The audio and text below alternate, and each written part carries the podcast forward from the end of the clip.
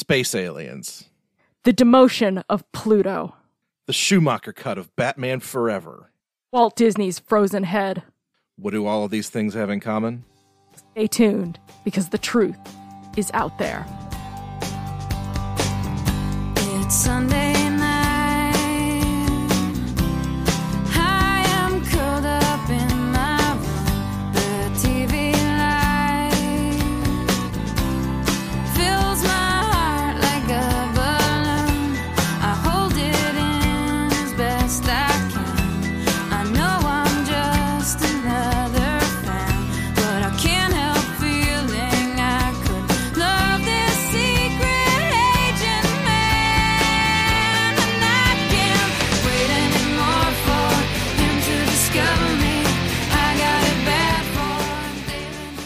Hello, and welcome to another fantabulous episode of the OST Party.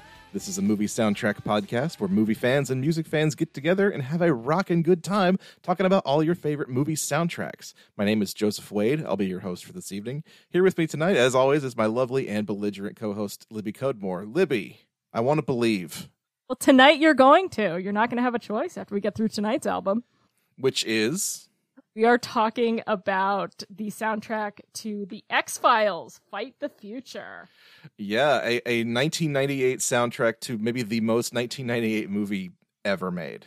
Yes, uh, technically, this one is called The X Files The Album Right. because it only has three songs that were somewhat in the movie.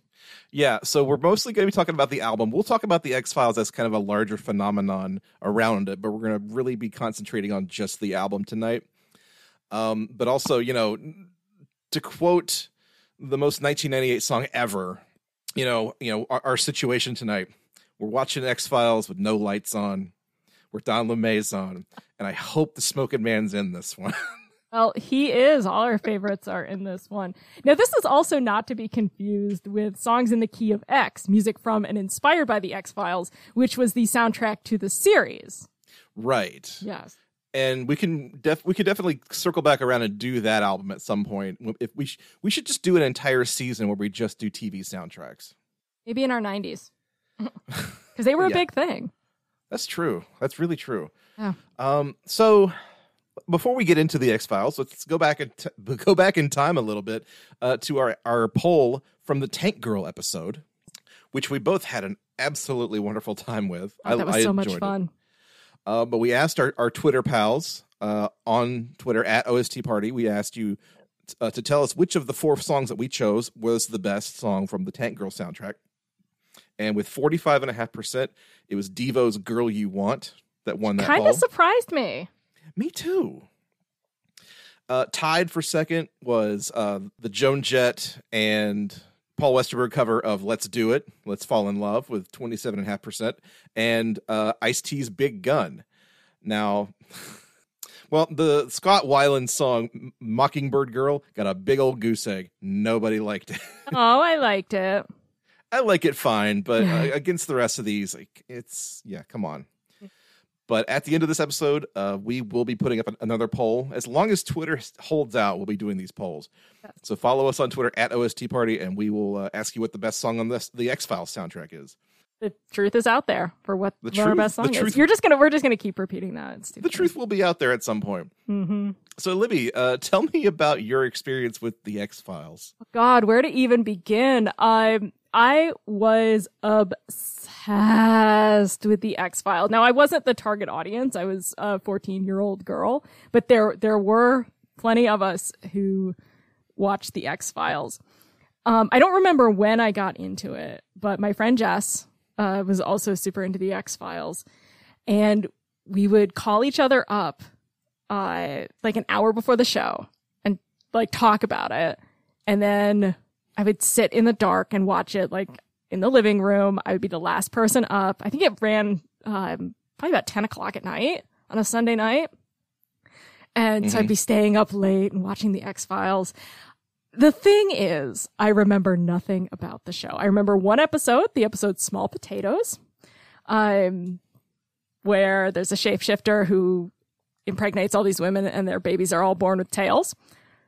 That is the only thing I remember from the X Files at all. I watched it for several years and remember nothing about it, which is insane. I did write fan fiction about it, um, which I found a few years ago, and it was, you know, complete cringe, as is anything boy. you write at 14. Of course. Um, but it was kind of my first forays into crime writing.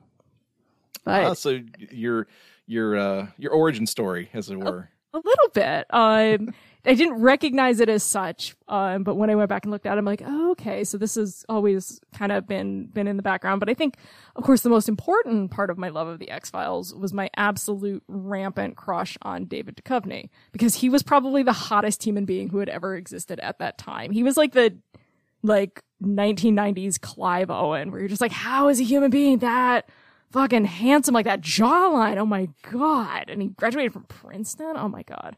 Like I can't even with this man. He was too hot. He may have been engineered by Hollywood. We don't know. Yeah, like the truth is out there, like about David Duchovny's jawline. He's not from this earth. I swear to God. He's he's what the government is keeping us from us. Our David, Du- yeah, our David Duchovny technology. It's only advanced so much in the last twenty years. So, and there's there's more to come. I won't spill all of it. Okay. Um, but Joe, what about you? yeah, this is going to be a, bi- a, a big Libby episode tonight. I, I can feel it already. Um, so here's the thing: uh, never actually watched an episode of the X Files before in my life. This seems like the kind of thing I would be all over in the '90s, right? Uh. but I just I don't know for whatever reason it just I never got around to it. Having said that, seen the movie multiple times. That's weird because this is only the second time I've watched it.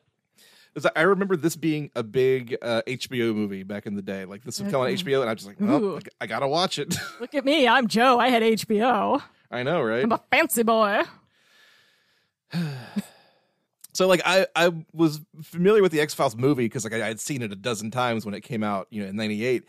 Hadn't watched it since, so I was excited to come back to it. And man, there's some weird nostalgia going on with this movie. It's very weird. It was very weird watching it now as an adult. Yeah. Because I definitely had different feelings about it um, as a teenager. yeah, I'll bet. Oh, I'll into. bet so. Yeah. Now, one one more question I have to ask: where where did you watch the X Files movie for this? Uh, I watched it on Amazon. Okay, Where did you watch it? fun story. Uh, so one of my neighbors posted on our uh, neighborhood Facebook group a couple weeks ago that they were throwing out an entire box of DVDs. Does anybody want them before the garbage man picks them up? So I ran over to their house and picked up this giant box out of a literal dumpster. Took it home, started rifling through it, and lo and behold, there's a copy of the X Files movie. Way. We had I already guess they didn't have HBO either. uh, maybe not. But we had already announced we were doing the X Files movie next, and like I found the copy of the movie in literally in the trash. It was meant to be. It was. And you know, all their stuff is going to be taken off streaming, and one day they're going to come over and knock on the door, and you'll be able to give that Belloq speech from Raiders of the Lost Ark. oh yeah, And I have all the power. exactly. You see, there is nothing you possess which I cannot take away. Well, that's that's that's uh, what's his face over at Disney now? Because you know what, Disney owns the X Files. Yeah. Um, it's weird because uh, the movie was on Amazon a couple other places, but the show is on Hulu. right. So um, which- I went back and, and watched the pilot, and it, it held up surprisingly well. See now, now I feel like it's probably the time for me to go back and actually give this show a fair shake. Yeah, it's extremely chance. 90s, but Well, I mean, it's it's that kind of '90s nostalgia that I think I'm I'm like hardwired for. Like, it's gonna hit me, you know, in a weird way. And even the movie, like watching it now in in 2023, is extremely strange because some of the like '90s conspiracy theory stuff hits different this this It time around, doesn't it? very different. Yeah, we'll we'll get into that a little bit too. Um, but hey, uh, before we get into any of that, how about some billboarding school?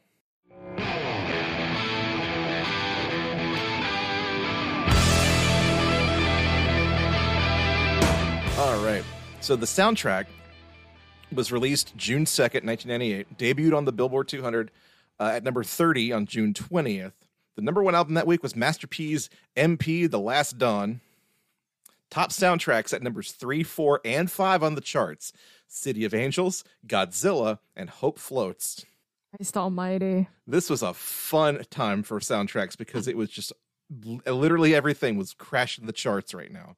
Yeah. Oh God, Godzilla. Our Our, our arch nemesis Godzilla. yes, exactly. Roland Emmerich's Godzilla, which we'll you know we'll talk about him in a minute too. Uh, the- it lasted ten weeks on the charts, peaked at number twenty six, and then slowly dropped off over the course of the summer. Uh, when it fell off in August, the number one album was Snoop Dogg's uh, "The Game Is to Be Sold, Not to Be Told." And the top soundtrack at number two, you guessed it, Armageddon.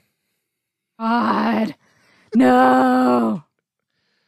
Uh, Oh that boy, said, uh, this movie because it was like that big stupid summer. Uh, if you can find the second annual Mystery Science Theater 3000 Summer Blockbuster Review, they do riff the X Files. yes, yes, they do. And I discovered halfway through watching uh, this movie that there is a RiffTrax riff of it oh boy. with Mary Jo Pehl and Bill Corbett. And I was kind of sad that I didn't uh, get to watch that. oh, that would have been so good. Yeah, I know, I know. But I, I kind of wanted to recreate the the feeling of watching the X Files as someone who loved it. Mm-hmm. Uh, so I'll go back. I think I could stand to watch this again um, with the RiffTrax. So um, I just want to note that um, this soundtrack did receive pretty positive reviews. Uh, my buddy Mm-hmm. Stephen Thomas Erlewine um, said it was the best alt rock soundtrack of the summer of 1998. And you know I believe it too. Like he's not wrong. So this album definitely has a very very late 90s feel. hmm It really it it has everything that's going on musically at the time. It kind of brings it all together while Yeah, at least- maintaining a At least in the rock. I'm sorry. At least in the rock universe for yes, sure. yes, and but we're bringing in um some electronic elements Yes. near the end, some house. Um, but it also manages to maintain an X Files feel to it. Like it's kind of, it's very, it's a lot of minor keys. It's very spooky. It's very like slow and, uh, kind of unsettling. Yeah, a lot of the songs are kind of downbeat. A lot of them are very have kind of an ominous feel to them. Uh, it's, it keeps the movie's vibe in a lot of really different and subtle ways, as we'll talk about. Mhm. Um, and I think it, it kind of reminded me of The Crow in that way. Like it mirrored the tone of the movie. yeah, that's a good, that's a good call. And and two, something else that, that's just now occurring to me, like the movie itself and the soundtrack have like there's no sense of humor to any of it all. It, it's it takes itself like completely seriously. It's, it's at a point in the X Files that's moving away from kind of the monster of the week because mm-hmm. some X Files episodes are very funny. Small Potatoes is a very funny episode, and Fox Mulder is very like has always has a quip and he can be very silly. So the movie a little less so. And I, I think that was why some fans don't love it. Right, because I know they they were trying to use this as a springboard to like turn the X Files into like a movie franchise, which didn't really pan out. No, and then we got the next one um many, many, many years later. Right. Um, I want to believe, which to, to give you a sense of how far those movies are apart, they, they came out 10 years apart. I had just started dating my ex when I saw the X Files Fight the Future, and I had just moved in with my now husband, like moved into our first apartment when I saw I Want to Believe. there was a whole lifetime in there. yeah, like I was when the first one came out, I was entering the seventh grade, and when the second one came out, I had just graduated college. Like that's that's an insane passage of time. Yeah, like We lived whole eh. lives between X Files movies. Exactly. Not just that, but then the the split between the second X Files movie and then the last couple of seasons is almost exactly as long. My God, I forgot there were other seasons. Yeah. I think this movie actually made me quit watching the X Files, but we'll get into that. I you know I can I can buy that. Like this does feel like it really does kind of feel like the X Files finale because it's, it's like as from everything that I know about the X Files, it's like everything that they're trying to do in the movie answers a lot of the questions that the show constantly worried about. So yeah, we'll get into. Shall we We'll uh, dive get in? into that. Yeah, let's do it. Um, Um, so yeah, that's all I got for Billboarding School. So now let's jump straight into the soundtrack, and we want to go straight, you know, track by track. Yeah. Um, before we uh, go into each song, um, this album was produced by our friend David Was of Was Not Was. Oh, who, nice. Of course, wrote Walk the Dinosaur, which we've talked about twice. Yeah, definitely. Our um, Super Mario Brothers episode and our Flintstones episode. Um, A lot of the songs here are either covers of songs or re-recordings of songs that a band had already uh, produced. Right, and also like a, a lot of a lot of artists that we've we've uh, seen before on the show. We have a lot of uh, returning guests tonight. Definitely, I'm ex- I'm excited, but I'm also not excited because the first song on this album is, God, Cover of Three Dog Nights 1 by Filter. yeah. Let's go to a clip.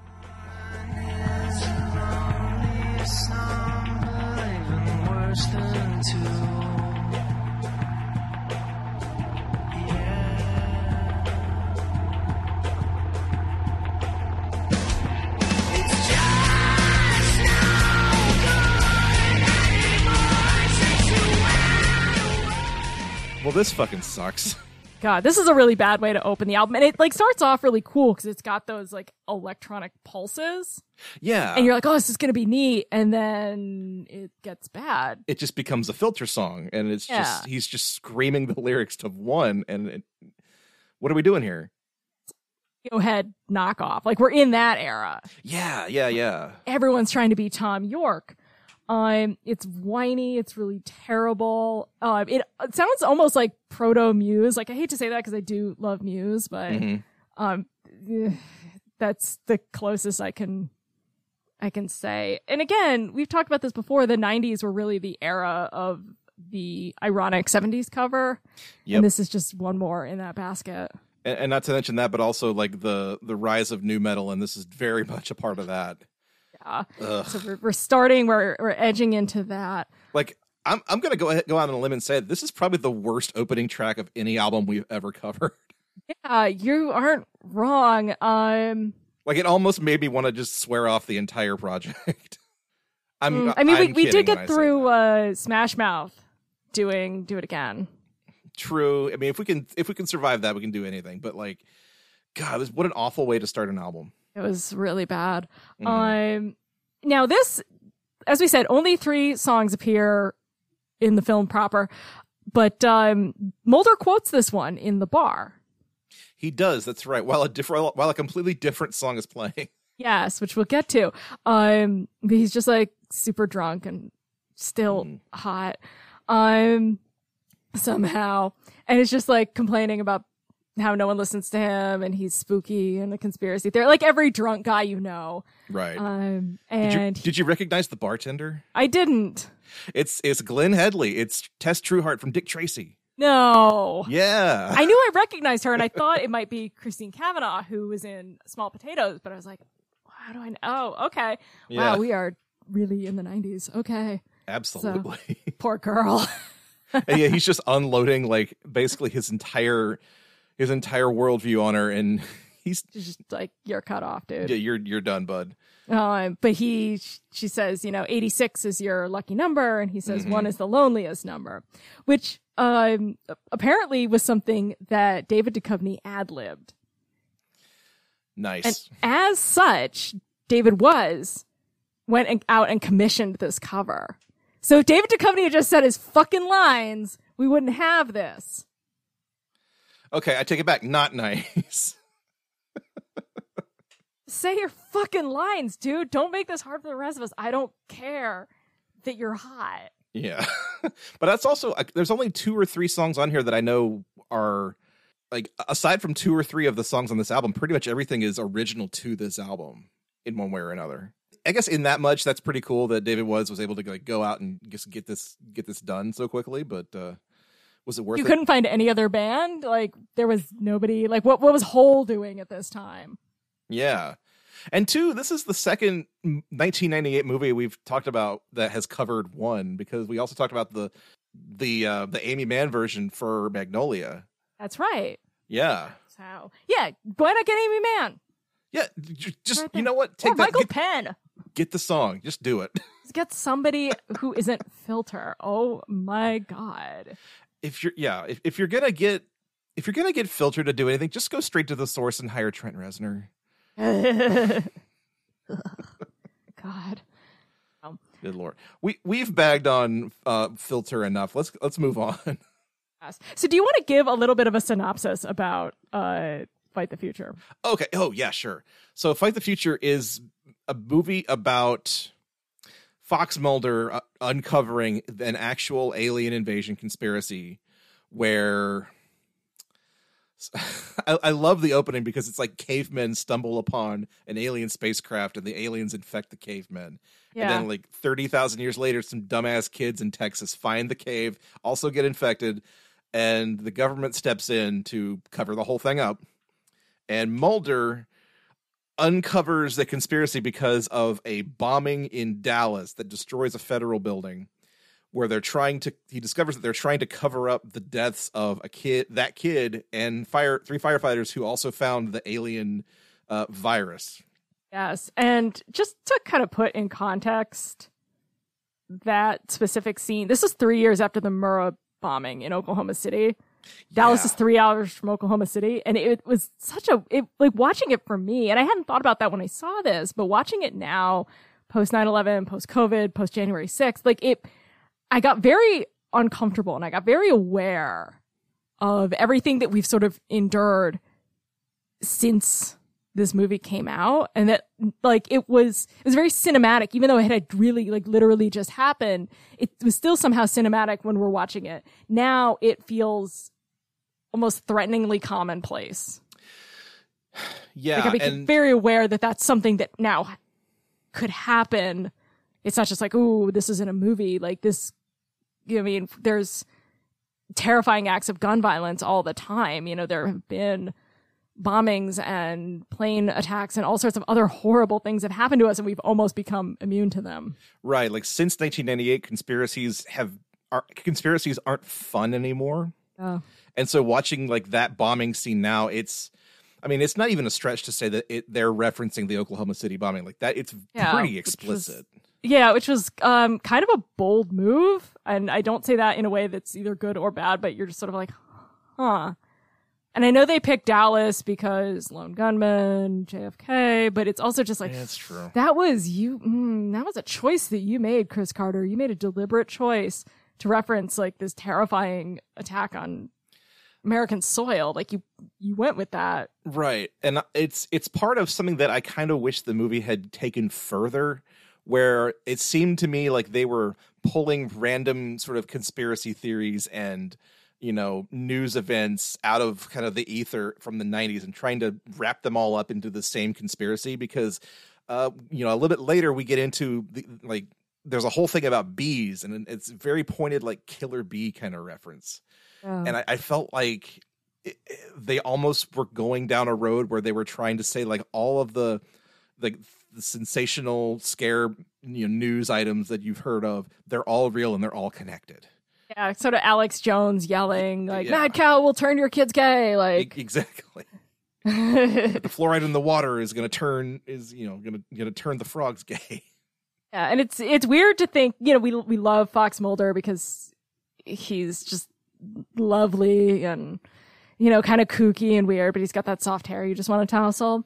Um, like he's a conspiracy theorist but he's on our side yeah, but at the same time, you'd be like, that dude would listen to Alex Jones. well yeah Like nowadays, and and so like now we see conspiracy theorists as like no longer harmful. Like, what else would he believe? Like that, it's like a little unsettling because we want to think of him as just like you, just like he's cute and he's cuddly. right but and now you're just like he's he has the potential to be a terrifying human being. Mm-hmm. like he's So- definitely an anti-vaxxer right Yeah. Oh, he is absolutely not vaccinated. yeah So, yeesh or maybe like Scully talked him into it, but the lone gunman, no way. There is no way those dudes got the COVID shot. I would bet two out of the three did not, at least. Byers might have done it, but still, whatever. we the, the I'll, I'll say this: the one X Files thing that I actually was really familiar with is like I loved the Lone Gunman TV series. the one season they did, yeah, I watched that whole season and I loved it. completely forgot about that. Um, when I was watching this, I was like, "Oh, that's right, those dudes had a TV show." right. So, And I almost feel like that that show existed because at some point they realized their target audience of like weirdo conspiracy theory dudes weren't watching the show anymore, and it was all like, teenage girls who just wanted to look at David Duchovny. So they went off and they made a show for those weird dudes. And guess what? That's me. Sorry. I'd like to acknowledge that Gillian Anderson was also equally hot. Well, absolutely, yeah. Like I'm, no one's denying that. Yeah, it's one of those things like um, like they're saying on Twitter, like a you know, pride shirt won't turn your kid gay, but Gillian Anderson on the X Files sure will. Yeah, Um, not wrong. It's it's true. It's true. right, right. oh boy. Well, should we move on to the, our next song? Yes. Okay. Hop on over. let's hop on over to track number two is is a song from the band tonic it's called flower man let's go to a clip Shattered and hollow. You shine for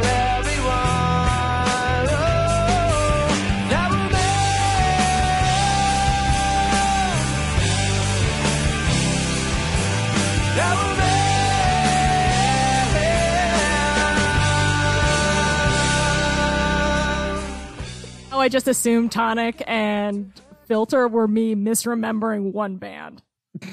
I wasn't convinced that they were two separate bands. it's a name i remember but like you'd have to put a gun to my head to get me to name any one of their songs Tonic, that's a name I haven't heard in a long time. i hope you have notes on this song because i sure as heck do not Uh, well, my kind of thought on this one was if you knew nothing about this soundtrack, if you had never heard this soundtrack, and I placed it down in front of you and put headphones on and said, What era is this soundtrack from? you would instantly say the late 90s. Mm-hmm. By yep. the time you heard this track, because it's got, it's that post grunge hard rock yeah um, with those enormous, like power driven guitars.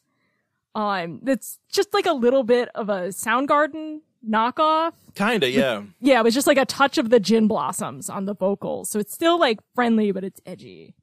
yeah like it's it's a little too far gone for the jangle pop sort of sound Yeah, they're, they're but it's definitely not. leaning more into the alt the, the post grunge stuff You're definitely like not going to get in trouble for listening to it. right yeah Um, it's very suburban. Um, this one, it wasn't bad. It, I wouldn't skip over it, but there is absolutely nothing here that makes it stand out. Especially when we look at uh, some stuff we've got later on. Um, we've got a song by Soul Coughing, which I think does what this is trying to do better.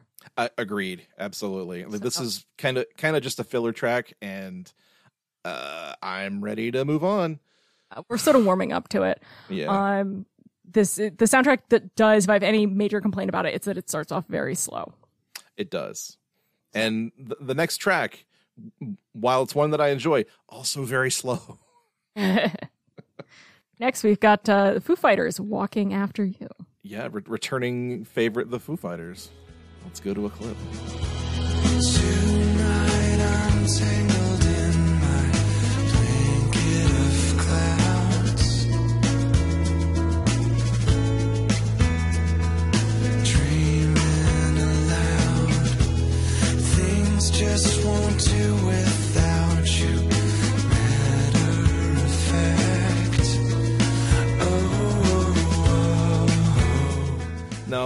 this is this was kind of a discovery for me because like I knew have always known that this song was on this soundtrack, but I'd never heard it because I kind of always assumed it was the version off of the color and the shape. Okay. Which it is not. No, it's one of our re-recorded tracks. And I like this one so much better. Yeah. No, I was going to go out and say that this was your favorite. Am I wrong? No, you're absolutely right. Heck yeah, I nailed it. like uh, part and part of it is the pure joy of like a Foo Fighter, a new Foo Fighters song from the late '90s that I've never heard. If- Foo Fighters song. that's right, you said that uh, last time on on the show. Mm-hmm. Um, but yeah, this is uh, has a much better sort of production than the one on the album. Yeah, the original one felt very brittle. hmm I feel like this one has more malleability to it. Yeah, it's Uh, the dr- the drum beat makes it like completely. There's there's Taylor Hawkins was new to the band at this point. when Yeah. this one. Yeah, he, Oh, I think this was one of his uh, one of his first tracks with the with the group. But yeah, that's um interesting fact. I I found out was this this was produced by and features uh, Jerry Harrison from Talking Heads on the piano. It does our old friend from uh, Something Wild. Yeah, definitely. So And it got the the radio single slash music video for the movie. it did, which David Duchovny wanted to direct, and uh, then realized he did not know how to direct a music video and stepped back. I know, like a, a man realizing that he's not an expert on something. Like, good lord. It doesn't happen often. but it still does it still has that kind of like vague x-files sort of look and feel to it that kind of like late 90s fox tv sort of vibe And again, it's like it's very slow, it's very creepy, but not in a bad way, just like in this mm-hmm. like sort of hushed whisper. Now, this song was like the inclusion of this song on the soundtrack was catnip for people like me who wanted to see Mulder and Scully tongue kiss. yeah And like we we would hear this and be like, well, they have to, right? Like this is like him to her. And really like someone who ships, like that's just that's like not me. Because I don't want like some other bitch getting in my way. so but I definitely shipped Mulder and Scully like so hard. And so my I think getting like going to see this movie, being all ready for it, I was like, they're gonna have to kiss in this movie, right? And they almost do, and I'm just like, please, God. just about yeah And then stung by a killer bee, Mhm. and even like I was like, okay, well, they're gonna kiss later, and like later he gives her mouth to mouth. I'm like, well, that's sort of kissing. Keep in mind, I had just when this movie came out, I had just been kissed for the first time. So the year I'd been watching the X Files previous, I was like still unkissed. I was like, please, please, I just need to see some mouth kissing. I'm 14 and something is raging inside my body and I don't understand it. I just want to see mouth kissing. so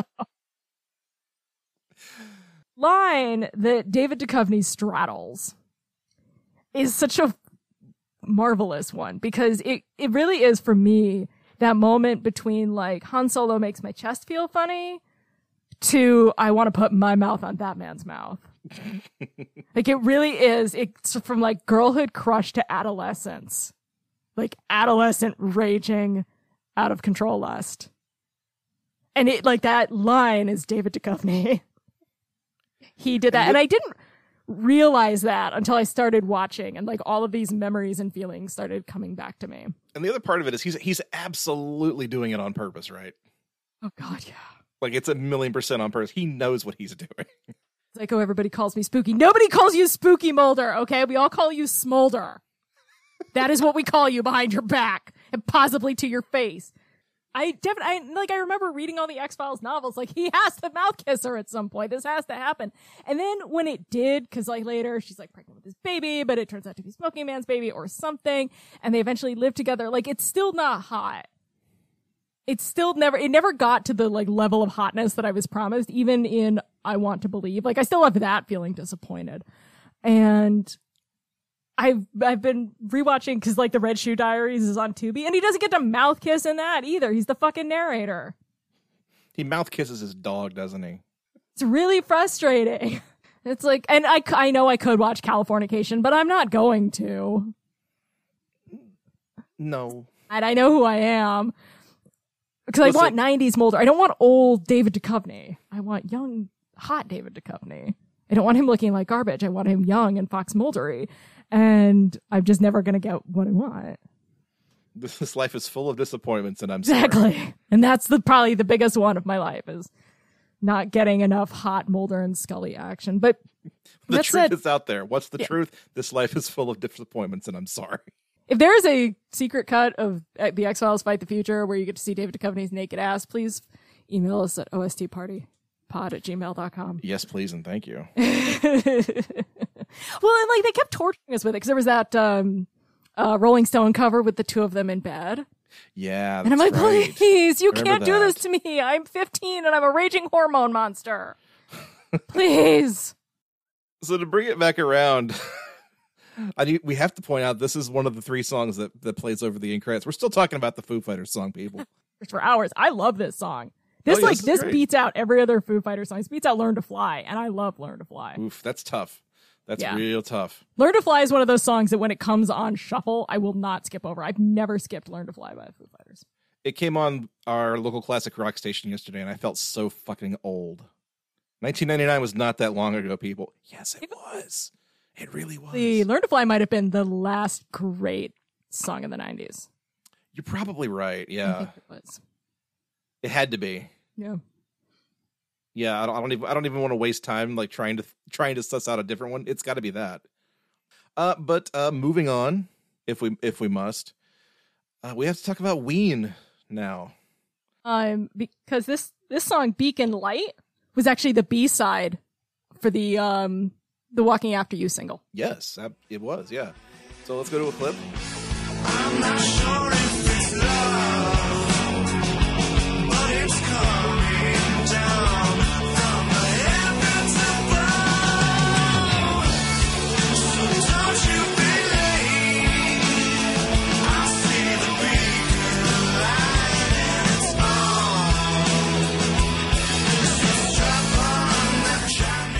Now here's where I have to admit I don't fully get Ween. Like sometimes they're a joke, like a goofy jokey band, right? And sometimes they're not. Mhm. And this is a song where they're not. Which I'm I'm fine with. This this is this is pretty good. Like like late late nineties like alt rock standard. I like that. But I thought this. I was like waiting for the joke. I guess. Yeah, um, I don't love Ween as we've discussed. Um, and I was all set to hate this song from the Mhm. start because it, it the, the start's a little rough. Yeah. But I I got into it because it had that hard rock sound that we're getting into in the, in the late '90s, but it had more of a hangout vibe yeah. than something yeah. like um our uh, Flower Man, for Mm-hmm. instance. And I kind of liked that. Yeah, like, I I would like, definitely put this over Flower Man for sure. Yeah, like I could roll down the windows in my car and blast this. hmm So, um, apparently they're included because uh, David Duchovny and his then wife Téa Leoni uh, bonded over their shared love of this band, which you know tracks. Yeah, good for them. Yeah, I mean, mm, um, I definitely like in my teenage anger, like probably had a like cut a picture of the two of them out from like people or something and like s- scratched her face out because like how dare she? How dare he go out with her even though I'm 14 and he doesn't know who I am? Right. You You, just hate her for hate her for being her. Yeah, Like, in the way that like teen girls are all kind of serial killers in that way. mhm, Like Yellow Jackets yeah. got that right. Teen girls are all serial killers. We are all monsters. I was one too. I uh, apologize, Téa Leoni, if you're listening to this. Like, you were great in that asteroid movie you did. I don't have a lot on on uh, on Beacon Light. It's pretty good. It's fine. Didn't hate it. I feel like this is like damning with the faintest praise. It's good. It's fine. I don't I don't have a lot to say about it. Me reevaluate Ween. Right. I was like, okay, they actually can be a good band when they want to. Oh, they are a real band. Okay. That's cute. Yeah, good for them. Good for them. They're trying. hmm Um, but yeah, coming off of walking after you, it's a little bit of a bummer, but it doesn't take it down that much. Um, because again, it, this, it solidly cements us in 1998, and it's a good song to drive around to. It's not going to be anybody's favorite, Yeah. but it's, I'm. it's just a it's just a hard act to follow walking after you and they had Yeah. to do it.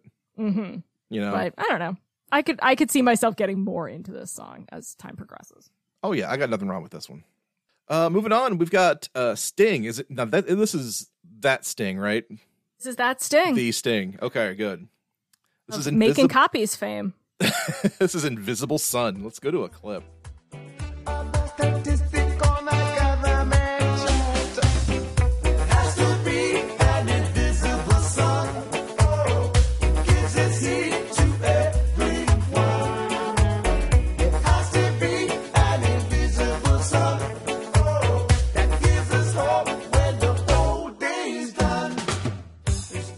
A nice change of pace. I love this song. It's originally off of the Police Ghost in the Machine, so this is another one that we're re-recording. Mm, now I feel I'm- really stupid because I was like, this kind of gets back to that police vibe. Of course it does.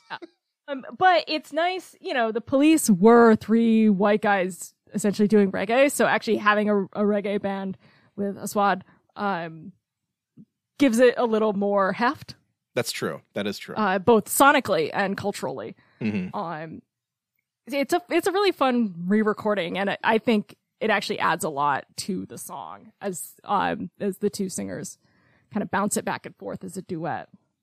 Yeah, and it gives a lot a lot of like levity to an otherwise kind of dour album. Like I the, the album needed this song.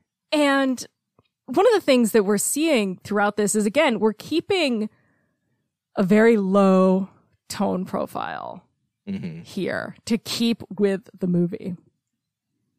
And it this definitely sounds like the soundtrack to an X-Files movie. It Like really if you were going to make an X-Files mixtape, like these are songs that make me think of the X-Files, all of these songs would fit on that Mhm, mhm. because they all keep that same unsettled vibe. And again, um, Invisible Sun has a feeling of conspiracy. It has a feeling of outer space, obviously, because that's where the sun lives. Um, and so it's it's keeping with that, and I I appreciate that kind of attention to detail. Uh, David Was has done a really good job of producing this album Absolutely, yeah. like really picking songs that that fit in all these little subtle ways. I, I I wish I had more like X Files things to say about this one, but uh, Just like can't believe you never watched the X Files. it, Did you just miss the '90s completely? Like, what were you doing? what were you watching in my household 1998? was a sitcom household, you know, Oh, and God. like like we almost exclusively watched sitcoms, and the X Files was just like no, not a thing in our household. So that's so weird because it was like it was a whole thing for me, and it like we used to play the X Files, like my friend Jess and I like play X Files, and I it. I remember one time we went up to Saranac Lake. I guess it probably would have been the summer of 1998. It, um, no, it was probably 97. Um, and I guess there was an episode that like took place at Saranac Lake. And so we're like, oh, hell yeah, we're in X Files territory and definitely out there with flashlights and like looking for aliens. Oh, that's adorable. It was. and I think one of the other things about in rewatching this really made me connect with the X Files as a kind of dividing line. It was like the last childhood thing I did, like playing X Files and looking for aliens because, you know, 1997, I was, you know, 14. And so still a, a young teen hmm Yeah. and then in eighth grade. And then ninth grade, I'm an adolescent and I'm not playing games in the backyard anymore. And I have a boyfriend and, and it like, it marks this like line between those two things. And it, it, I think in a weird way, this sort of show for adults got left behind in my childhood because after this movie, I don't, I never watched another episode of the X Files. Like I was over it somehow yeah. and I just moved on to other things. Yeah, I and I I realize how weird it is when I say like I've never watched the X Files. Like it should be a thing that I should have been all about because I was a weird kid who liked, you know, uh learning about aliens and spaceships and and all this stuff. All this like weird conspiracy theory stuff I thought was cool, like monsters and aliens and pyramids and the, the weird thing on the back of the one dollar bill means something and like all that stuff, but it just I, I don't know why the X Files never became a thing to me until like you know the movie came out and I was aware of it because it was a movie and I watched the movie because it was on TV and and I just like completely the show skipped me by completely and I I don't know But the movie was there was a certain accessibility to it right that I don't feel like is in contemporary franchise movies. Like you have to have watched all of the Marvel movies in order to get Ant Man and the Quadrophenia or whatever the fuck it's called. Mhm. Um, Ant Man rides a scooter yeah it's great. yeah. Um, the Ant Man without Walton Goggins, that one. Um, Yeah. but there was kind of a watching the X Files. You sort of had a sense of going in that these guys look for conspiracies and aliens and shit. But you kind of could go into the movie knowing nothing about the show because when I watched this movie, I remembered nothing about the show, but I was still like, oh, okay, I know what's going on. They're looking for aliens. Like, Yeah, exactly. you could access it and then go back and pick up some clues. I mean, I had to remember, like, oh, right, cigarette smoking man, that Mhm. guy. Yeah. Um, but you could just dive right in, which was kind of nice. Yeah, and and that, I think that's probably why I watched the movie as many times as I did because like I could get it without having to understand any of this other stuff surrounding it. And like that's you're right, that's kind of a lost art nowadays. The last movie that I could think of that operates like this is weirdly enough the Bob's Burgers movie. Yeah. Because like everybody's complaint about that was, oh, it's just a big episode of the show. And like, yeah, that's kind of Yeah. what it should be. Just Yeah, a, an and- hour, a, a 90 minute version of the show that people who don't watch the show can just watch and enjoy on its own. exactly. That's all Um, it has to be. that said, the X Files was two hours long and it could have been 90 minutes. Oh, totally. the end kind of dragged. Um, but when I did watch this, I wanted to replicate um, watching it as a 14 year old. So I ordered Pizza Hut and like I turned off all the lights and like lowered the blinds. Was like out there in my pajamas. Like, oh, I'm gonna watch the X Files. Oh, so you were actually living that bare naked lady song. That's I great. really was like, well, because you have to watch the X Files with no lights on. Like, you can't right. watch Yeah. the X Files with the lights on. Um, that is stupid and it doesn't translate. Um, but I had my like satin pajamas on. I was like super cool. And then I also um, replicated the feeling of getting caught watching something you're not supposed to be watching because uh, I turned on the Red Shoe Diaries afterwards because I had been meaning to watch the episode with Kenny Johnson from The Shield, and uh, Ian came home and caught me. I, I, I'm not watching the Red Shoe Diaries. Sure, you weren't. I definitely like lived all my 14 year old emotions in that moment. It's like great. 19 Personal pan pizzas are really tiny. Were they always that tiny? Were yeah, were we just that small, or did the pizzas get smaller? Like, what is this? A pizza for ants? I guess Pizza Hut had a a um, tie-in with this movie. My Did friend it? Paul reminded me. Apparently, because I was like, "What should I order tonight?" I'm watching the X Files, and my friend Paul Garth was like, "Pizza Hut had a tie-in."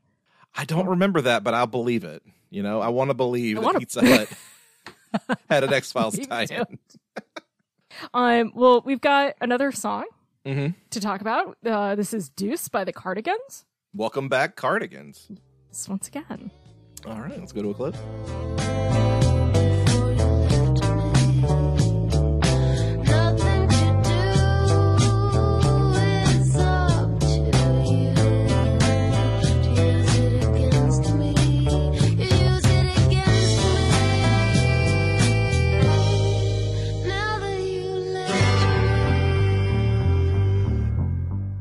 Forgot they were on this soundtrack. Yeah, I I didn't recall this either. Yeah. Um, and this is two years after they'd hit it big with the Lovefool on Romeo and Juliet. Right? Yeah. So this was a really a good pull. Um, and I think this is kind of an underrated song. Again, it's more of that like they're like aching, beautiful Swedish pop. hmm Um, and th- this is Ollie music. This is for the ladies. Oh, totally. Absolutely, it is. There's a lot, a surprising lot of women on this soundtrack for X Files fandom being as dude heavy as it was. Like, I think they definitely knew that there were teen girls who were in it. Um, there's actually a phenomena among teen girl X Files fans. It's called the Scully effect, which Okay. apparently uh, really pushed women into going into STEM fields and criminal justice and medical school. A lot of them credit Dana Scully. That see, that's really cool. That's a great a great uh, side effect of the show. And I love, I know like I was probably really hard on Scully as a teenager because she stood between me and my love for Fox Mulder. Right. Um, that's not her fault. I was 14 and he's a fictional character. Um, but now I'm just like, you poor woman having to put up with him. I definitely see Scully in a new light. Like, oh, you got to put up with this dude's shit. I don't care how hot he is. so, but like, you just walk around in beautiful suits, like being hot, putting up with a dumb man's bullshit. She's the true hero of the show. She, uh, in, I in you, the Dana movie too, because like she- I mean, I know he's he's the hero of the movie, but like she, she's still the one who's just like, oh god, are we still doing this shit? Okay, fine. Wh- Why do I have to be the one stung by the killer bee? God damn it! I know. So, damsel in distress. I was like, what? Sh- what kind of shit is this? Why does the God. doctor have to be the one to endure medical distress? I don't Yeah. know. So, Ugh. because they wanted her to be naked in that ice cube. Yeah, of course. Of knew what its course. audience wanted. Yeah, yeah, yeah, yeah. yeah. Um, but this but this song that's just you you might i don't know you i don't know how you're gonna feel about this i get more sheryl crow vibes from this song than i do cardigan vibes I will slap you across the mouth. I hear a cheryl How crow dare song you. and i'm sorry How dare you? Don't you bring that evil in here? well, there definitely is like an eerie drone that underscores this whole soundtrack, as we've talked about. right Um, this sort of late night kind of like, mm. but I don't hear Sheryl Crow at all. May- maybe that's just me i don't know Maybe that's fine. That's fine. Just, yeah Um, it's a little light for her. I've always liked the cardigans. I think there's always something that has kept me from loving them, though. i think they're a little too low-key to really like love Yeah, they are a little in that like magnetic fields vibe, yeah it's yeah, just like exactly. slightly low vibe. Um, I think also because um, a person I hated in high school really liked the cardigans, hmm and I don't know why, but I think there was just like a disconnect.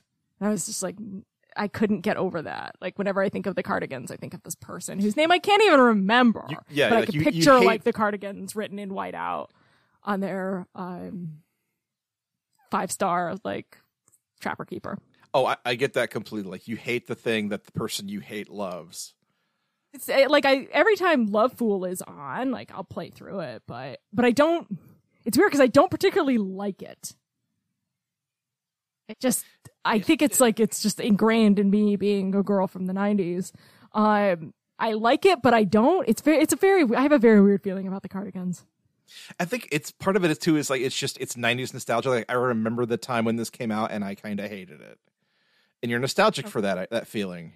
Like I feel that way about I feel that way about Blink 182 now. Like anytime I hear a song of theirs on the radio, I I am transported back to 98 when I thought it was the worst shit I'd ever heard. And I'm like, ah, to be younger. Well, pretty bad.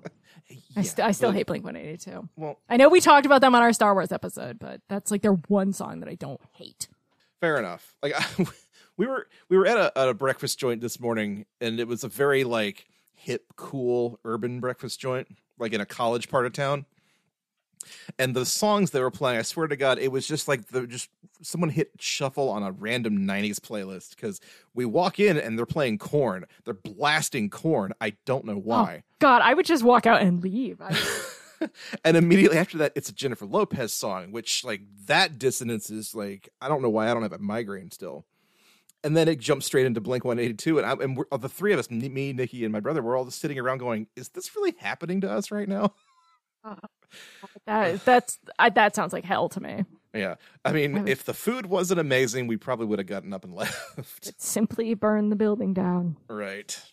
So I'm sure there's a conspiracy there Maybe. to like drive you out or give you brain worms all n- listen, all '90s music sounds exactly the same. Is all I'm saying. Over there and fight you. Especially because we've got another fucking banger coming up next. Oh heck yeah! So Uh, Better than Ezra is back, folks. this our friends wait- from Empire Records. That's right. Uh, with a song called One More Murder. Let's go to it.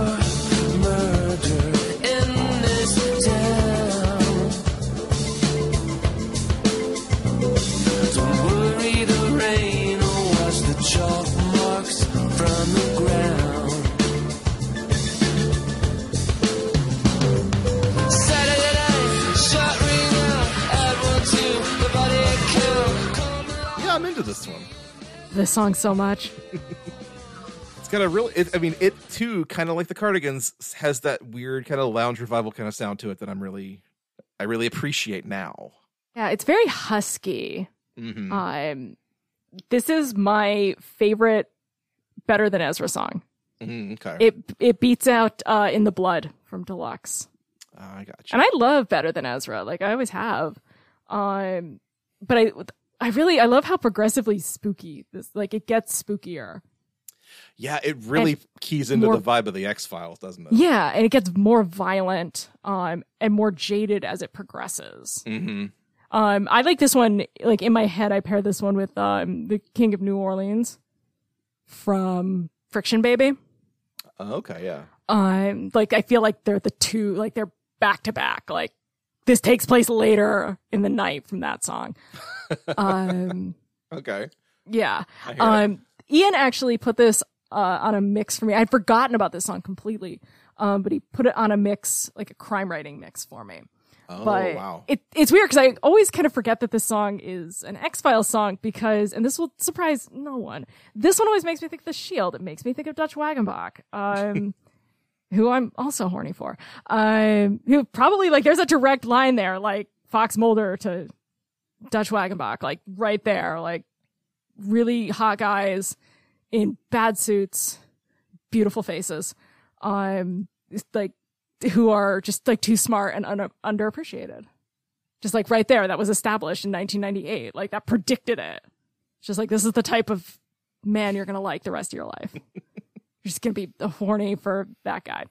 Um, You just imprinted on the wrong thing. It's not your fault. exactly. It's like Mama Duck. Um, I just imprinted on really tall, smart, snarky men. Uh, just good. I could imprint imprint on himbos. Um, there are worse things to imprint on, I guess. But um, that's who I always think of when I hear this song. But it's this is like perfect X Files music right here. It really is, yeah. It's like this and There's like a I- vaguely electronic feel to it that kind of makes me uncomfortable. it's like got a crackle that runs Yeah. through it. Yeah. I like I like that. Um, Although that said, sonically it sounds very X Files, but lyrically it's much more cop show. Like yeah. I, I, I Marks guess. and murder. Like it, it really it it would fit better on the uh, the soundtrack to The Shield, which TV show that also got a soundtrack, a really bad soundtrack that is terrible. We will not be doing that on the soundtrack. Oh, okay. Well, I'm I'm going to go out on a limb and say this is your favorite song on the album. Correct. Yes. We're one and one this week. We did it. Um, it barely, it just barely beats out "Walking After You," like just barely. Right. I, I Um, get it. I, I, but- this is definitely a you song. hmm It was like written for me. um, but and I I love better than Ezra. Like, I they're kind of my third favorite in all those Jangle Pop bands. Obviously, the Gin Blossoms reign supreme. I love Toad the Wet Sprocket, but like I really have a soft spot for better than Ezra. hmm Um, and always have. Now, I was wondering about this the other day. This is a really dumb digression, digression, so just go bear with me. I was wondering about this the other day. It's Oh, you've listened all mine. fair enough, but um, so you got the band Better Than Ezra, and then on the other side of the spectrum, you've got the band Less Than Jake. And I always wondered: is there a, is there a musician out there that fits right in between them named Jacob Ezra? And it turns out there is. What the fuck? I know, right? So this imaginary scale that I've invented actually has a midpoint, and his name is Jake Ezra. Oh my god. So Jake Ezra, wherever you are out there, sir, we salute you, I guess. and you you should go on tour with these two bands. You should. I've wanted to see better than Ezra. They've done a couple of these like '90s revival tours. Um, haven't been able to. One day. Um, but I'm I'm really hoping that one day they'll re- uh, reissue deluxe. It did get a 2018 reissue, but it was very limited. I have Friction Baby, um, Mm. which I do love. Um, and they really should put the uh, X Files the album on vinyl. This would be a really good one, yeah. So, because it, because it, as you know, it, it's a little early, but I go ahead and say like this album is pretty great. Like all told, Oh yeah, definitely. And like the fact that they missed the opportunity to do like a 25th anniversary album, like what are y'all doing? get it Get together it together, you guys. and come on, give give the people what they want, Give the people what they want. which is the X Files on vinyl and more mouth kissing between Mulder and Scully. we really don't ask for like a whole lot. No. No, It's the don't. special Libby edition featuring pictures of them mouth kissing. Should we move on? I think we should. I think so too. Um, the Cure is is back, everybody. So we have a lot of, as we said, a lot of reoccurring friends. I, I don't think we've we've seen the Cure since the Crow episode. Oh, we haven't. Um, we touched on them briefly, I think, in The Wedding Singer, because you hear "Boys Don't Cry" playing in the background, but it doesn't appear on either soundtrack. Well, this is a song called "More Than This," and we're gonna play a clip right here.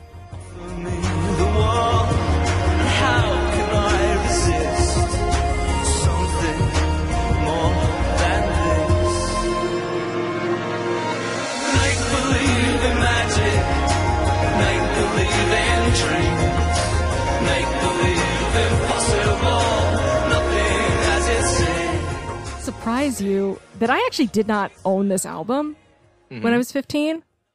I know my friend Jess had it, and I had a couple songs on tapes, but it's probably good because, like, if I had heard this when I was 15, I would have never left my fucking room. like, because this is another song about just like unrequited desire, and that is where I lived at 15. Honestly, that's where I lived at 22. Um, It's one of those sad songs that makes you just want to lie on the floor. The ache, the beautiful ache. Ah, And, like again, they were just teasing all of us. Again, like so you can't have spooky without the cure.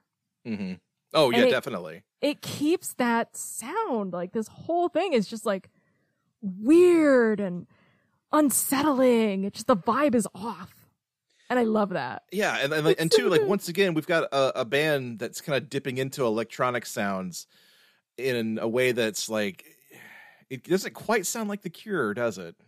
Oh, But it's definitely the Cure. Like you, it- it's de- definable, but still like they don't sound quite right. sort of nebulous. Um, I'm kind of bummed they're not playing this on their tour. Uh, Check the that's a set list. Yeah. Um, I mean, this is this is a reach. Um, Yeah, you know, it's a real deep track, but um, still, I was like, come on, give the people what they want. yeah. It's, Um, it's like again, this 25th anniversary of the X Files movie. Come on, guys. Yeah. Um, I would, I wouldn't say this is one of my favorite Cure songs, but I definitely like it. I think I like it better than Burn from The Crow. If we're ranking, That's Cure soundtrack fair. songs. Yeah. I like this one a lot. Um, I mean, it's never going to be Friday I'm in Love or The Love Cats or Charlotte sometimes, but I, you know, nothing is ever going to be Charlotte sometimes. No, Yes. no, no, no. Best song. Um, you may disagree with me about that, but that's okay. It's, this is the space where Libby can be Libby, and that's okay. Yeah, so I can fully be me. Um, what I kind of again about it is that we're dipping back to something like The Cure. Like it would have been very easy to have a more contemporary band, uh, someone like the Smashing Pumpkins, for instance. Yeah, that's true. Who- I'm, I'm kind of surprised now that you mentioned that. Yeah, they're still leaning into that Gen X vibe, so we're straddling that line.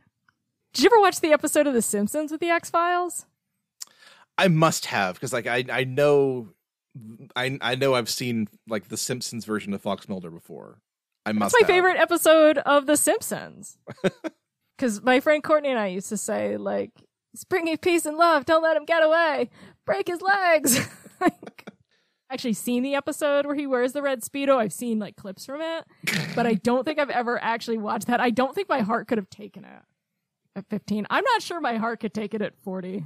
Mm, maybe I'm not. still recovering from surgery. I think I, I'll have to go back and check my notes, but I'm pretty sure they're like, you will explode if you watch the episode of the X Files where Mulder is in a red speedo. So please don't. just for your health. Yeah, exactly. Like your stitches will blow out. Yeah. Um, yeah, your heart will stop. Well, so we're halfway through this album, and we've still got half an album to go. Oh, I told you, like this awoke something within me. I know. Oh, I know, and I'm I'm I'm I'm glad. Like I'm glad we have this much to talk about. and who is returning for her second week? I think this is the first time we've ever had somebody back to back. I think you're right. Yeah, Bjork is back. Everybody. This- Our Icelandic queen, That's right. Hunter.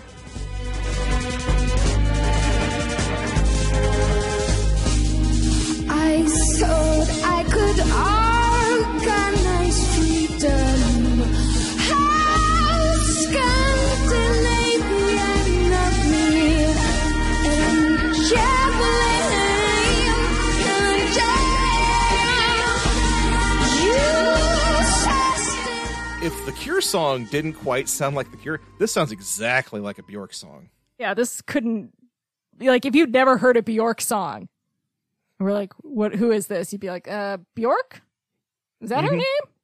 That's the one. Yeah, like it's it's unmistakable.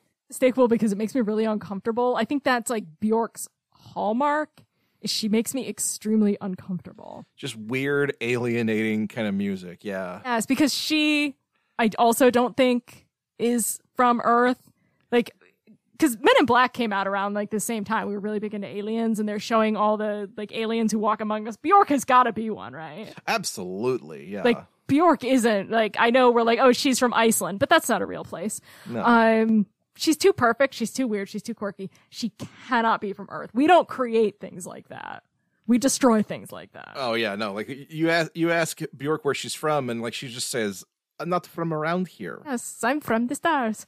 um, but like, yeah, this like this song in particular, like as I was listening to it, I was like, what is this feeling? What is this discomfort that I'm feeling? And the closest thing I could think of was like these electronic shivers that, that run underneath it. They feel like when you're climbing the first hill on a roller coaster, Ooh, yeah. and you have this moment where you're like, I'm, I have to do this. Like, I, I can't leave now. Um, and like you're, it's that anticipation. Um, like I'm trapped the- here. yeah. Yeah. The midpoint doesn't quite give me the thrill I need it to. Um, yeah, there's there's really no come down from this. It just kind of keeps going. Yeah.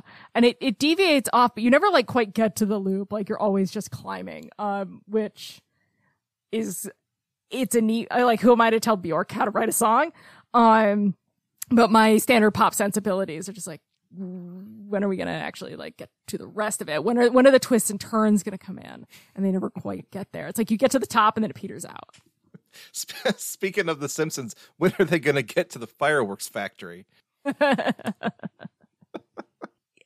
Putting Bjork on an X Files, you're like, okay, yep, Yeah, like that's a slam dunk. Like, of Yeah. course, of course. perfect. Would have noticed if she wasn't there. Right. It's like this. This you know what this album's missing? Bjork. you that article you sent me um uh joe sent me a consequence of sound article that space ghost coast to coast which their best episode features bjork um Uh-huh. is Yep, being yep. removed from uh max streaming It it is gone. Yes. yes um i am quoted in the article i forgot that i had written about space ghost for consequence of sound and i want you to know that i was up at three in the morning when i saw that Oh wow. I had gotten up. Um, I couldn't sleep, and I was like, eh, fuck around on Twitter, like everybody does at 3 a.m. Mhm. And um, saw that. And actually, the the photo they use is from Bjork's episode. So, um, Uh, it doesn't show Bjork, perfect. but Thom Yorke's Ti- Thom Yorke is uh, is pictured on that. And that's the best episode of Space Ghost Coast to Coast. it is. It really is. Space Ghost Coast to Coast again. Another thing I was obsessed with in 1998. I stayed up a lot in 1998. I went through a long bout of like not sleeping. Um, Me, yeah, me too. Like watching Space Ghost and, and just being a weird little goblin at three in the morning. But but again, the fact that I never got around to watching the X Files is kind of baffling, isn't it? the soundtrack is it has this feeling like you could put this on and go out and look up at the night sky and search for aliens. Um, this is it, it captures that feeling of when you are lying awake and the world is just running through your head and you're staring up and wondering like, are we alone? What else is Yeah. out there? Or or you know, like what I would do a lot when I was a kid. I had I snuck a, a tiny little radio into my bed at night so that I could listen to music when I was awake because I was awake a lot. And like this just this album just sounds like what you would assume would be on the radio at three in the morning on on What it any feels given like. station. Yeah. Yeah, what it feels like to be awake at three in the morning and just like wondering all those like dumb thoughts just Yeah. like running around in your head. And that's something that I haven't done in a long time is like go and look at the stars. hmm You never just look anymore. Yeah, if you haven't, they're beautiful, you know? Libby, do I have to flash thing you? Actually, they did show uh, Men in Black at our drive-in last year, the night of the Perseids. Ooh. And um, they didn't show the second one though. They showed it and then they turned everything off. And the idea was you stay and you uh, watch the meteor shower. That sounds amazing. It was great. Um, it it clouded over, so we actually didn't get to watch a whole lot. But it reminded me that um, that I used to really like going out and looking up at the stars, like wondering about alien life and wondering what else was out there, and listening to the Foo Fighters. Yeah. just, just looking, Ninety eight was rad as hell. it was like you had all these alien movies in your head, and you just there's nothing better than just looking up and just wondering what if. Yeah, especially like again, like being a uh, Girl Scout camp in Saranac Lake with all my friends, and just being like, "Yeah, there's fucking aliens out there. We're gonna find them." And you know, it really, it, it felt, it felt good, and I miss that. That like that moment of like one day you're a kid and then one day you're an adult. It's just, I don't know. And- That, that- and- that's what that's really like what this movie reawoke in me is that Yeah. nostalgia for for being 14 again which i never thought i'd fucking have because being 14 is the worst I, more and more these days, I find myself chasing that feeling of like the late '90s, '96 to like '99. Those were my peak, like being way too into entertainment years. Where Yeah. like that was the stuff that I was really obsessed with, whether it was TV or music or video games or whatever. And like anything that recaptures that feeling, even if it's just like watching the TV commercials for the X Files movie. Like I remember seeing those and those like unlock some weird feeling in my brain where like everything's okay because those were on TV and I remember them. yeah that's called middle age my dude Yep. it hurts uh, we- we've got a third friend back Yeah. I, I immediately Boy, that recognized lost this. track. Yeah, because like uh Soul Coughing, the band Soul Coughing is back. Their song called Sixteen Horses on the soundtrack. Uh let's go to a clip. Shimmer over bridges like the river was a dream, dream. Over bridges like the river was a dream, dream. Pushing 16. She came pushing 16 horses. of course we last heard soul coughing way back on the tommy boy soundtrack with That's uh, right. Chicago is not Chicago. These guys were doing a lot of soundtracks. Um, Mm-hmm. They were on the Batman and Robin soundtrack, Yep. uh, which we're never going to talk about. But they also had a song on Songs in the Key of X. They had a song Oh, called okay. Black Helicopters. That's appropriate. Yeah. Yep. Very appropriate. But we've got um, uh, this one's 16 Horses. Um, I found myself surprisingly kind of getting into this one. Yeah, I dug this one too. Yeah, because I didn't love "Is Chicago Is Not Chicago," and I don't, I don't think you did either. No, I Um, don't remember that one very well. Yeah, um, I know that that's one I usually skip. Um, they have always described themselves as deep slacker jazz, and I'm like, there it is. That's what that is. What I'm hearing. I get that. Yeah. Yeah.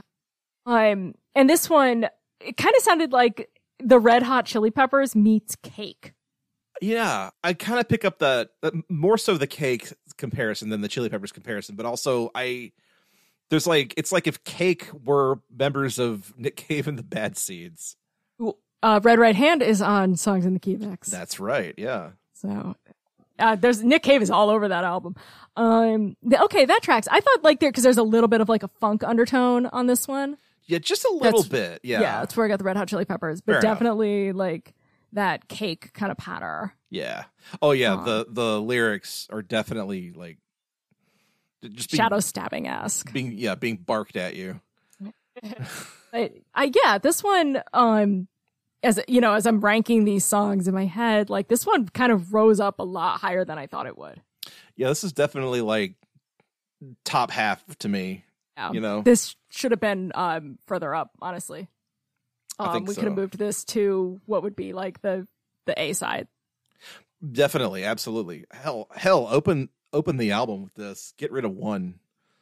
especially because people who had been fans of the show and who had already uh, acquired songs in the key of X would be familiar with this band, hmm and so it would have been um like a good sort of bridge between those two. And actually, um, my friend Matthew had mentioned that he really liked uh, Black Helicopters.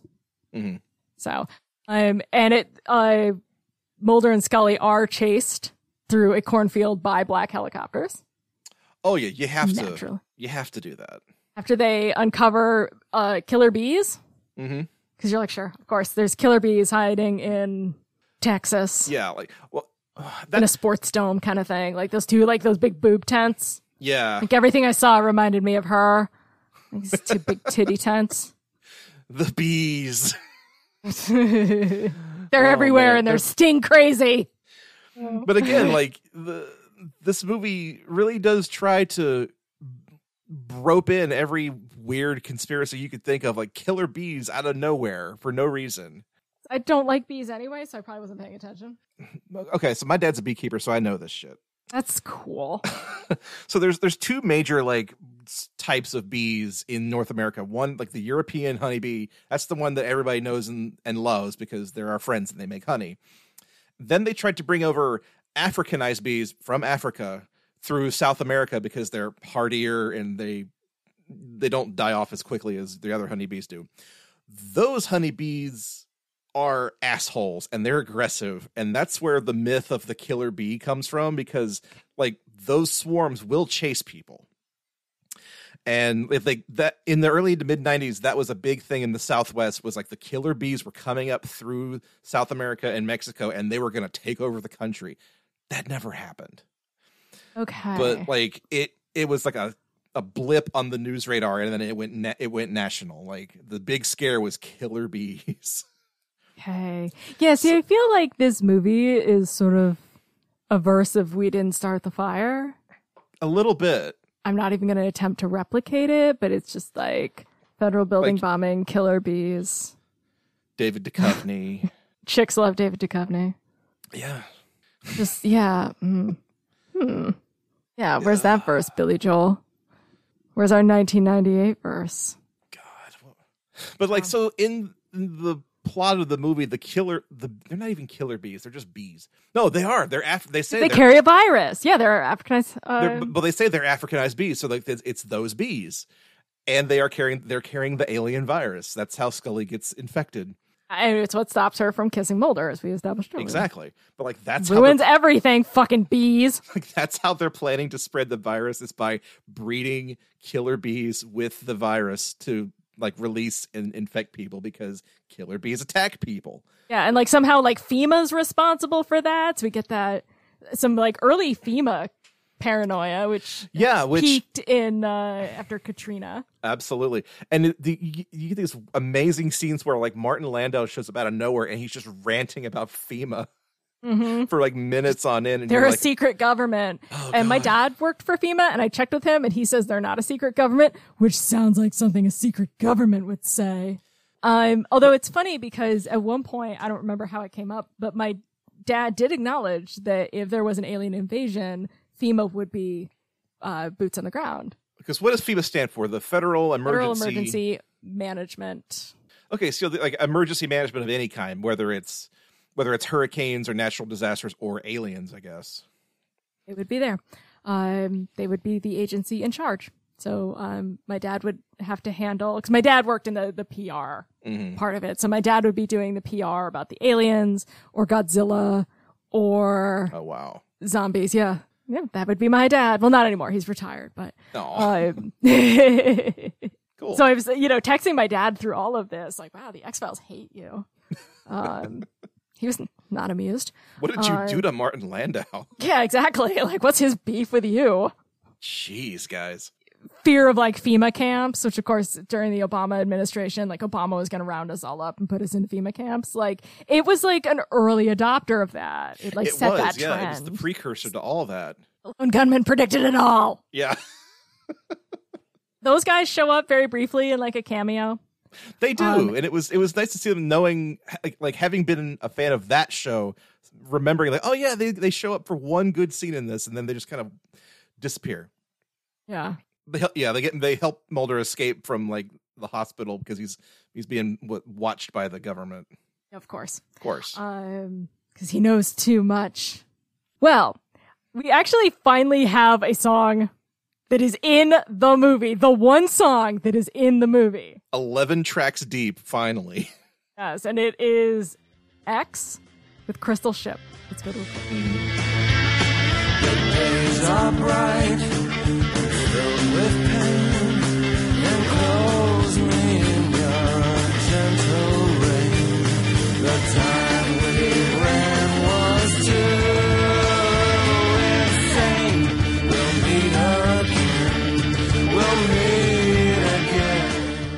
This is, of course, a Doors cover. Yeah, I was about to say this is a Doors hmm. song.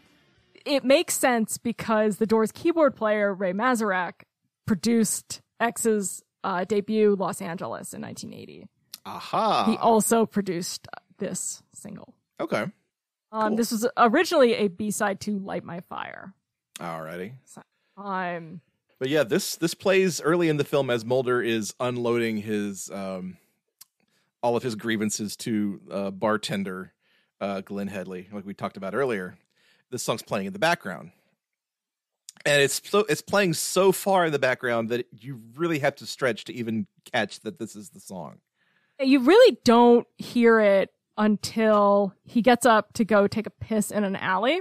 Right. Like as he's walking through the hall, um, you can hear it a little better, and that's when I was like, "Oh, there it is." hmm Um, and I, I have to say, there is nothing less appealing than watching a hot guy take a piss.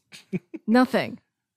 It it throws off the whole vibe. But there's actually something kind of notable about this scene. Yeah, because he's not just pissing anywhere, he's outside pissing on a giant poster for the movie Independence Day.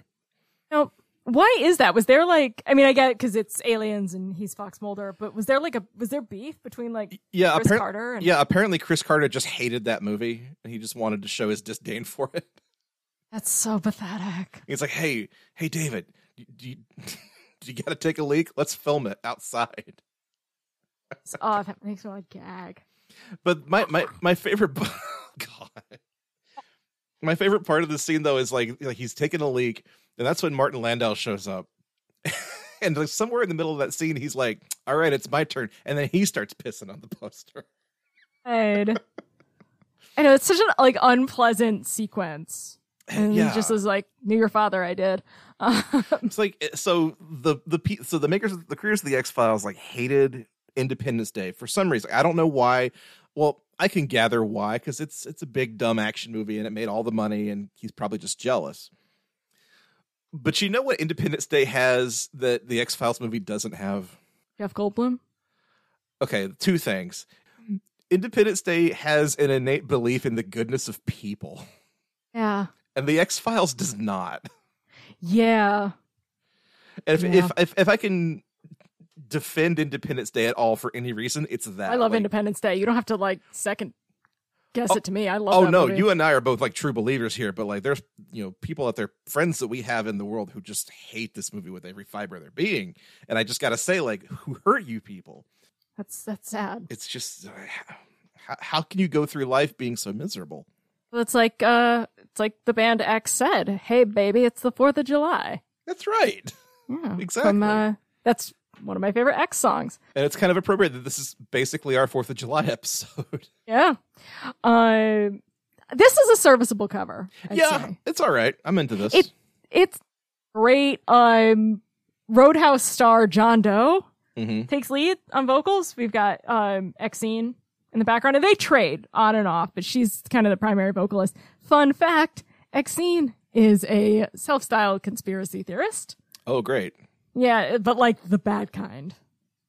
Oh, great. Like the bad kind. Uh, The really bad kind. just what is it about conspiracy theories that just attracts all the worst people? No, Like, and like I love remember- the band X. I I was actually they're playing here in Albany, and I don't have anyone to go with, and I kind of want to go. I, I want to point out at this point, like I while we've been having this conversation, I've been listening to the album kind of in the background while we're talking. It is wonderful music for talking about the X Files because it's so like discordant and strange when you're not paying attention to it. David Was knows what he's doing. Yeah. He nailed it. He nailed the sound. He nailed the X Files sound. Like, Like- probably better than any other soundtrack we've ever done. This one just A plus Oh yeah, like for underst- for like understanding the assignment. like it, it hits that tone so perfectly. As even songs that we don't expect would, like our next song, uh, Sarah McLachlan's "Black." I would not expect a Sarah McLachlan song to co- to come in as hard as this one does. Let's go to a clip. Oh yeah.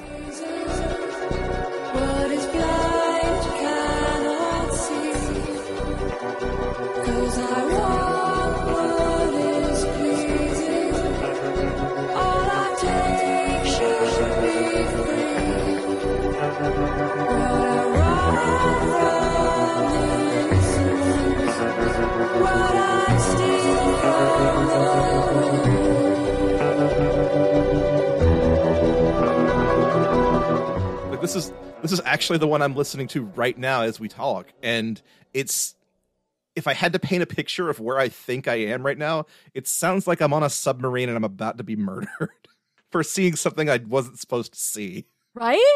Yeah. Um, you know, and, and this is again, like, I feel like this is kind of a Scully song. Um, Yes. There's lyrics like, as I follow down the track, as I follow the tracks that lead me down, I never follow what's right. Like, she knows, like, Scully's the practical one, Yeah. but she's going to go along with her idiot, beautiful partner with a stupid, handsome face. Um, because like she knows that he's onto something Mm-hmm. something's ticking in that brain of his. Um, and I, I, again, I love how many women are represented on this soundtrack. Is we do a lot of really dude heavy soundtracks. We do. Um, That's just kind of the we've had- nature of, of, of everything, basically. Um, but really, it again cements us in the late '90s. We have so many female fronted bands, and Lilith Fair is going on, and we're in like this last kind of grasp of the female singer songwriter before we head into the pop star era of the early aughts, Yeah. It and it's really wonderful. it kind of reminds me a bit of the Twister soundtrack where you had sort of the the one half of the album that's very dude heavy and the one half that was very, you know, lady heavy and they sort of blend together kind of Yeah. nicely. This one does it- that. I think it does it better. Yeah. Um, and it understands the audience. And I think this show finally started to recognize that there was a female audience for it. Mhm. Um, and kind of, I don't want to say played into that because that sounds really callous, but really honored that in Yeah, the soundtrack. Give your audience what they want even if it's not exactly what they want. We all know what this audience wanted. Give you what you didn't know you wanted. That's the trick. I knew what I wanted. well, you're not getting that. I know. I never get what I want. no. No, especially this show. because what we're what I'm about to get is a Noel Gallagher track that I can't even pronounce if I'm being honest. Teotihuacan. Yes. I practiced. Very good. Because it wouldn't be the late 90s without a Gallagher. Oh, that's right. Let's go to a clip.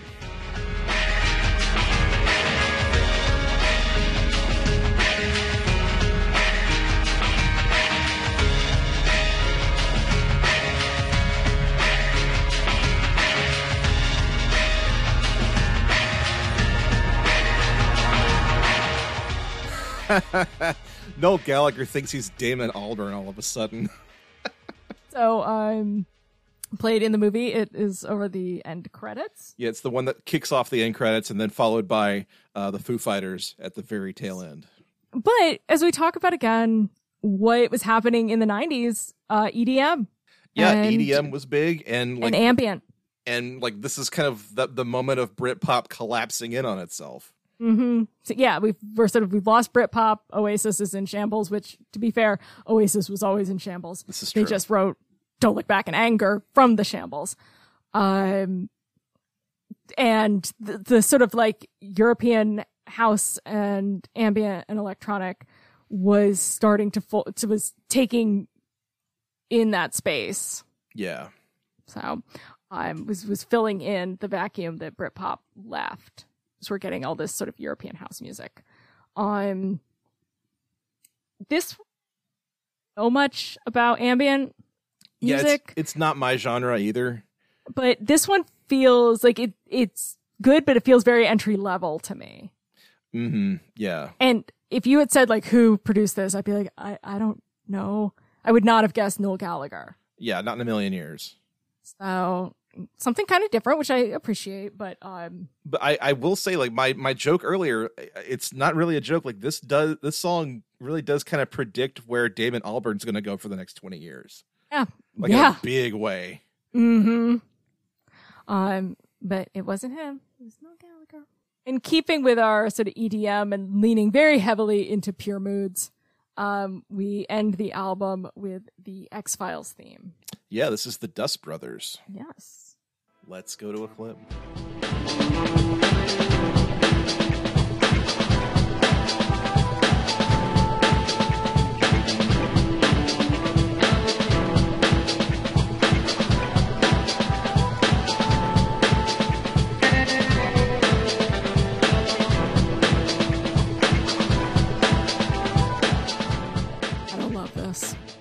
It's I get it. It's 1998. You need something that will play at clubs. Um, I do not like this. no like the X Files theme is like six notes. You don't need this much. Uh, and it's iconic. Like everybody knows it. Put it on at a Halloween party sometime. People freak out. Oh yeah, like People get so excited. I, I I love that the the movie opens with just that little six note sting, and it's all you get before the Yep, actual just- plot starts. mm-hmm. It's like And they know know- what you're here for. That said, the opening titles of the X Files show are so fucking corny. Oh, Like, they're like- absolutely. Weird, like stilted, kind of home video look. Oh my god, they're so bad. they look so dumb. It's like, ooh, PlayStation 1 graphics. It's just like, it's so. It feels very Night Trap, honestly. yeah, I, I get that for sure. God, I want to see Mulder and Scully investigating Night Trap. and like throwing down a folder and being like, they're called augers. Six teenagers, blood drained. She's like, maybe people, maybe it was a murder. Be like, they're called augers. or just like a, a version of Night Trap where like uh, Mulder and Scully have to catch an alien in the house, and like, well, they're gonna send Mulder in to to, to be the bait, and Scully's gonna stand back and watch all the cameras. Oh, so Scully's gonna pretend to be a teen girl. you watch Mulder just wander from room to room, waiting for an alien to pop out. whistling, Yeah, trying to peek in on girls in the shower. takes off his shirt in this room, puts it back on in that room. Oh, tell me more. He's like, wait, no, back up, back up. To that camera. Oh my god, the, this is such a strange movie. Like even for the era, like uh, of of like weirdo TV blockbuster movies, but I, I kind of appreciate it. Or as an adult, um, I think because I understood like the I hesitate to say adult themes, but like as a 14 year old, like you don't care about FEMA. You want to see aliens. Yeah, you don't care about like the actual plot or Yeah. aliens, you know, being uh, killer bees. Yeah. I don't I didn't care about the sort of procedural of it. I just wanted to see an alien. And so I, I enjoyed it that way. Like I actually really did enjoy my experience watching it. Mhm. That said, um the midpoint like at about the hour and a half mark, I was done. Like and I remember feeling that way when I watched it as a teenager when I saw it in theaters. I was like, oh, is this movie over yet? Can I be It does- perfectly it- honest with you for just a minute? yes. I got to the point in the movie where Mulder goes to Antarctica to save Scully, and he finds her in that little weird space coffin. And that's the point where I was like, all right, I get it. I turned the movie off. You missed the end. Um, but you've I've seen, seen this movie. I know yeah. how it ends. Yeah. Um, I definitely like that. The whole Antarctica could have been cut down by about 15 minutes. Oh God, yeah. Like It's it's a really really long sequence, and I like the action when he's you know saving her from the the pod and everything and giving her the vaccine. Um, but it definitely moved way too slow. Um, and it's pretty like it moves at a nice pace early on. oh yeah, the, it's it's got a really good like flow to it as a movie. Yeah, but it, it drags in the third act like something fierce. and only to get to a point where they're like, all right, the X Files are back on, and we're gonna like they're gonna tease it up for like a series of movies that never cap never happen. Oh. Like, eh, it just kind of peters out. Yeah. Um it it doesn't the third act isn't isn't great. It's not the Um, best. And it was it was funny because I remember exactly at that point where I was like, ah. And that should have been the point that like really rubbed my engine because he's like he's going to save Scully because it's like the one thing he loves. And I just remember being like really super bored. hmm So, um eh, Yeah, I don't- But the soundtrack, the Oh soundtrack is God. great. Yeah. This is one of like the most whole soundtracks we've covered where it's like aside from one there are no other missteps. There's ones that are better than others, but this is like after if you just skip to track 2 you can play straight through. Yeah, like I, I would, I would probably drop the first and last tracks. Like you don't really need the X Files theme for this album, do you? Especially not this version. It's nice to have. Yeah, I guess you have to have it, Yeah. But like, yeah. I would have opened with that rather than one. oh, absolutely. Just again to like remind you like it's the X-Files. Yeah. So like then closing out with um the Noel Gallagher track kind of makes more sense. Yeah. Especially as as long as it is. really long. It's seven. It's over seven minutes long. Mhm. It's, it's Like I, I kind of was like, um, am I still listening to this?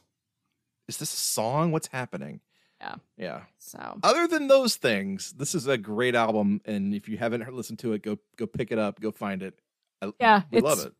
pretty readily available. There's also a hidden track Oh, if you get the CD version, really? uh, where Chris Carter explains the mythology of the series. See, now I wish I had been able to track down a CD copy because that would be Yeah. that would have been great to listen to. Yeah. Joe, what's our next movie? well, next up on the show, we are diving back into the world of Saturday Night Live with the soundtrack to 1994's Coneheads. All right. We've had some fun with uh, 1994. yeah, it's. I don't want to jump ahead too far, but I, I will say that Coneheads has some really good songs on it. I do remember that much. I'm excited about that one. I have fond memories of that. Um, we'll see if it holds up. Yeah, absolutely. Uh, so, where uh, Libby, where can our listeners find you on the internet? You can find me on Twitter at Libby Cudmore or on Blue Sky. Uh, just look up my name if you're lucky enough to get a code. Um, or you can find me over on the Misbehaving podcast. Season three is underway. So we're having some fun with that. Joe, where can we Oh. find you? Oh yeah, uh, I'm also on Twitter at Cordial Wombat. I'm also on Blue Sky at Cordial Wombat. And uh, if you want to hear me yell about Christmas movies all year round, you can find me on the Christmas Creeps podcast. We just recorded an episode about Mobile Suit Gundam of all things. Oh my God. But if you want to yell at us for any reason, you can find us on Twitter at OST Party. Uh, you can email us anything you want, ostpartypod at gmail.com. All right, folks. Well, that does it for the OST Party. So, uh, for the OST Party, I'm Joseph Wade. Libby Cudmore, Buy the ticket. Take the ride. I want to believe.